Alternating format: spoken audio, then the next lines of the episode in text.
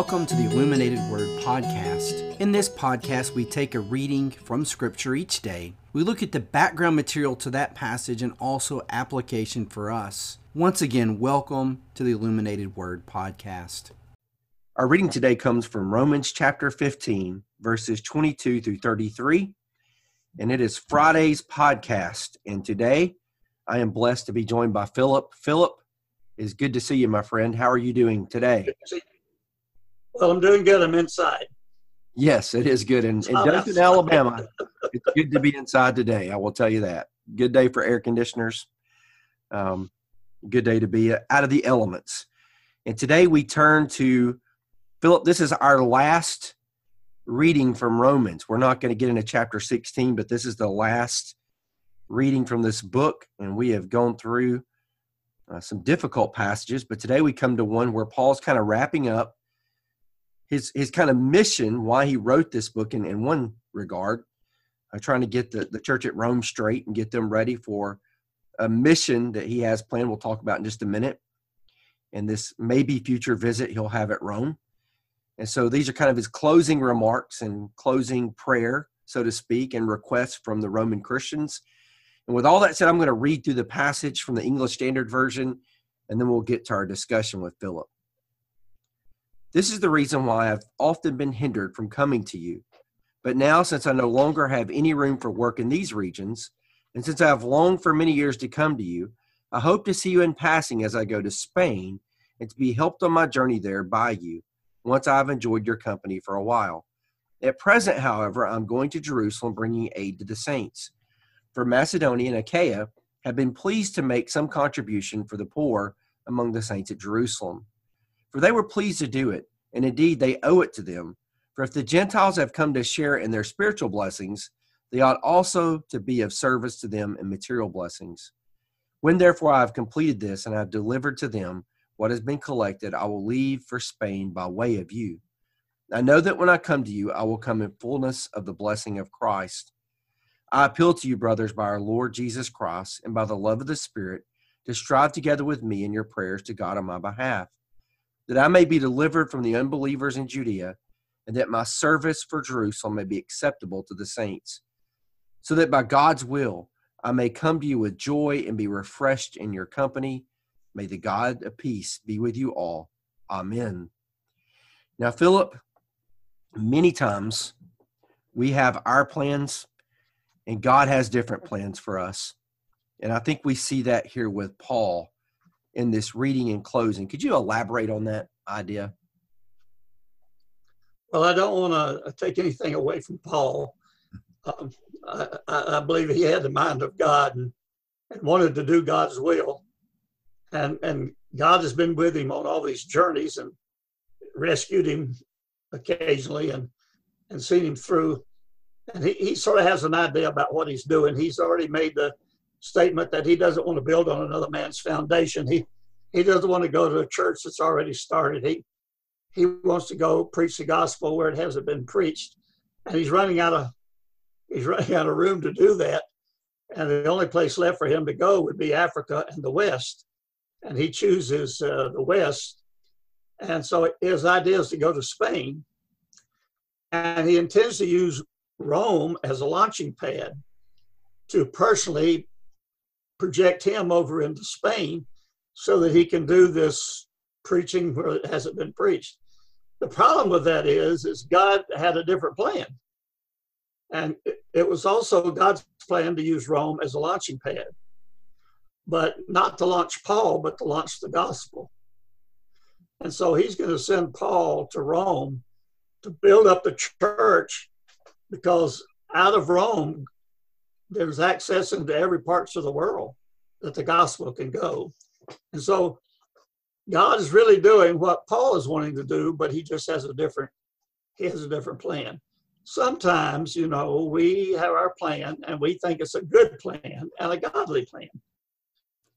And and we may be disappointed when it doesn't come out the way we thought. We may not understand it. It's just that God knows us. He knows a situation that we don't know, and his plan may be different. We need to be ready, like Paul. When Paul finally does get to Rome, circumstances are totally different than what he expected. But he doesn't argue about that. He doesn't say, hey, God, wait a minute. You know, I was supposed to go to Spain. What's going on there? He begins to. And as you mentioned earlier, I mean, we're told that it was unfettered. I mean, he just had, God provided him open access for the first time to just preach the gospel. And who knows how many thousands of people eventually heard the good news from Paul's house.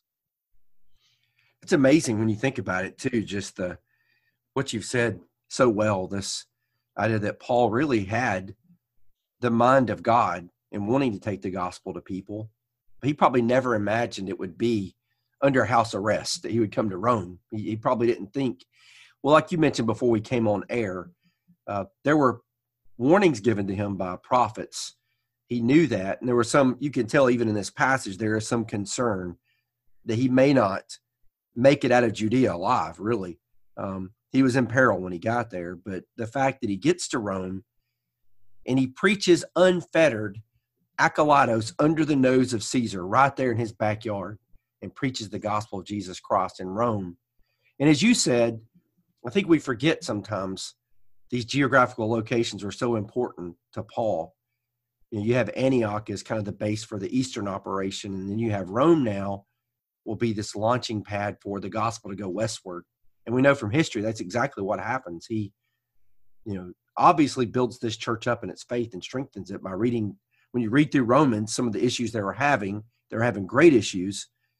So this church is built up and it will become a vehicle for the gospel. It just won't be Paul doing it going to Spain. And if history is correct, Paul will lose his life uh, in Rome. I think it's tradition says he had his head cut off uh, because he was a Roman citizen.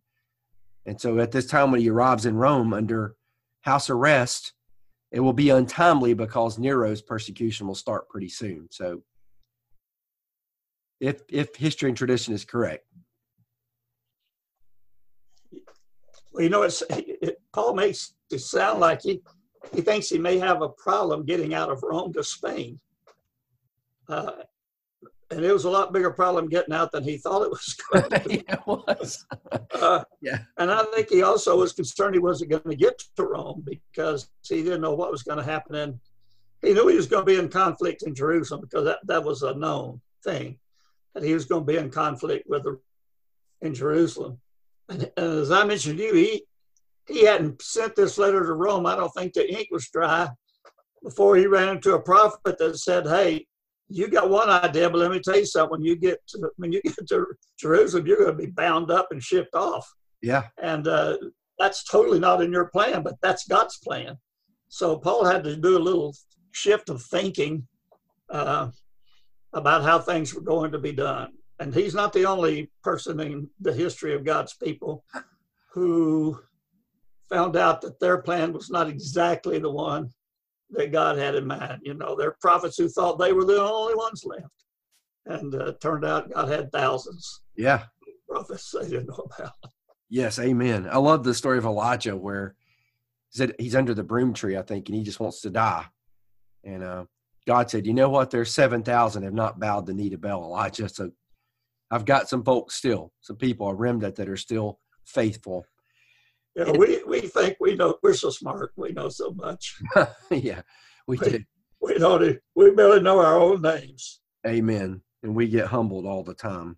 And uh, this, and it does make me feel better to see a guy like Paul that was so in tune with God's will and so in tune with what God wanted that his change, his plans had to change at times, just like ours do. And we have to be faithful and trust God and know God in His infinite wisdom. He He has a plan, and we're part of that plan, and uh, we have to just be okay when things don't go the way we want them to, to wanted them to go. As Paul obviously didn't have things go the way he wanted to, but one thing we talked about Philip before uh, we came on to record, I thought it was so timely.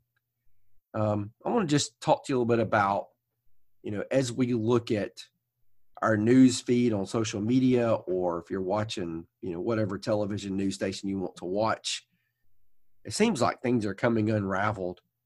Why is verse 33 so important for us right now, you think, as Christian people? Well, I would start by saying I, I think this verse is reminding us that God is the God of peace. When you're the God of something, it means you're you're in control of that. Uh, peace is controlled by God. He's the one who creates peace, who gives peace. If He gives you peace, no power on this earth can take that peace away from you. And if it doesn't give you peace, there's no power on this earth that can give it to you. So when, when he makes that statement, uh, may the God of peace be with you all, I, I immediately thought about the fact, well, we've, we've got all kind of things happening in our country right now that seem to be robbing us of peace. Uh, the, the pandemic virus has everyone scared. The riots, the killings, uh, the, the lawlessness.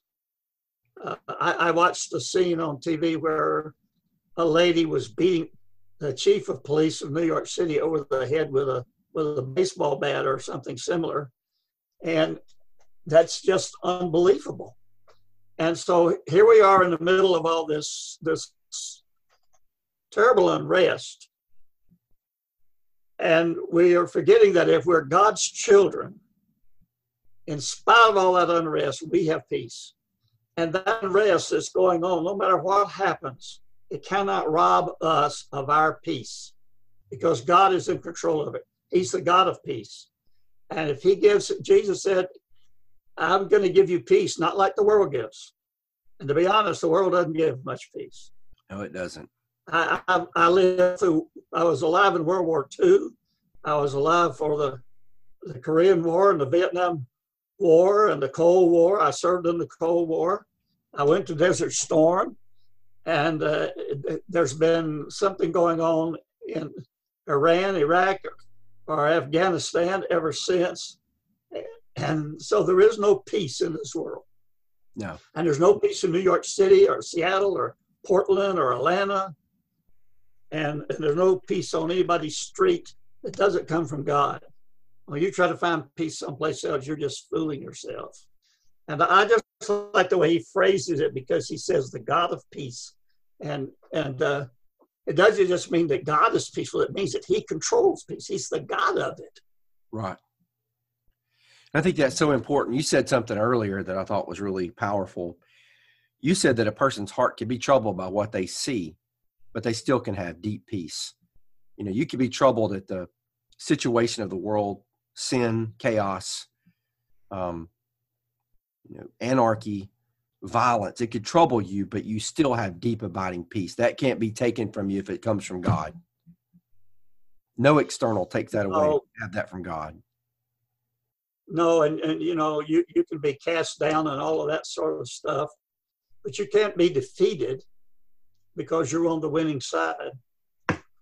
And and uh, so yes, your heart can be troubled it can be trouble for your children, for your grandchildren, for the safety of others, or it can be trouble from the images.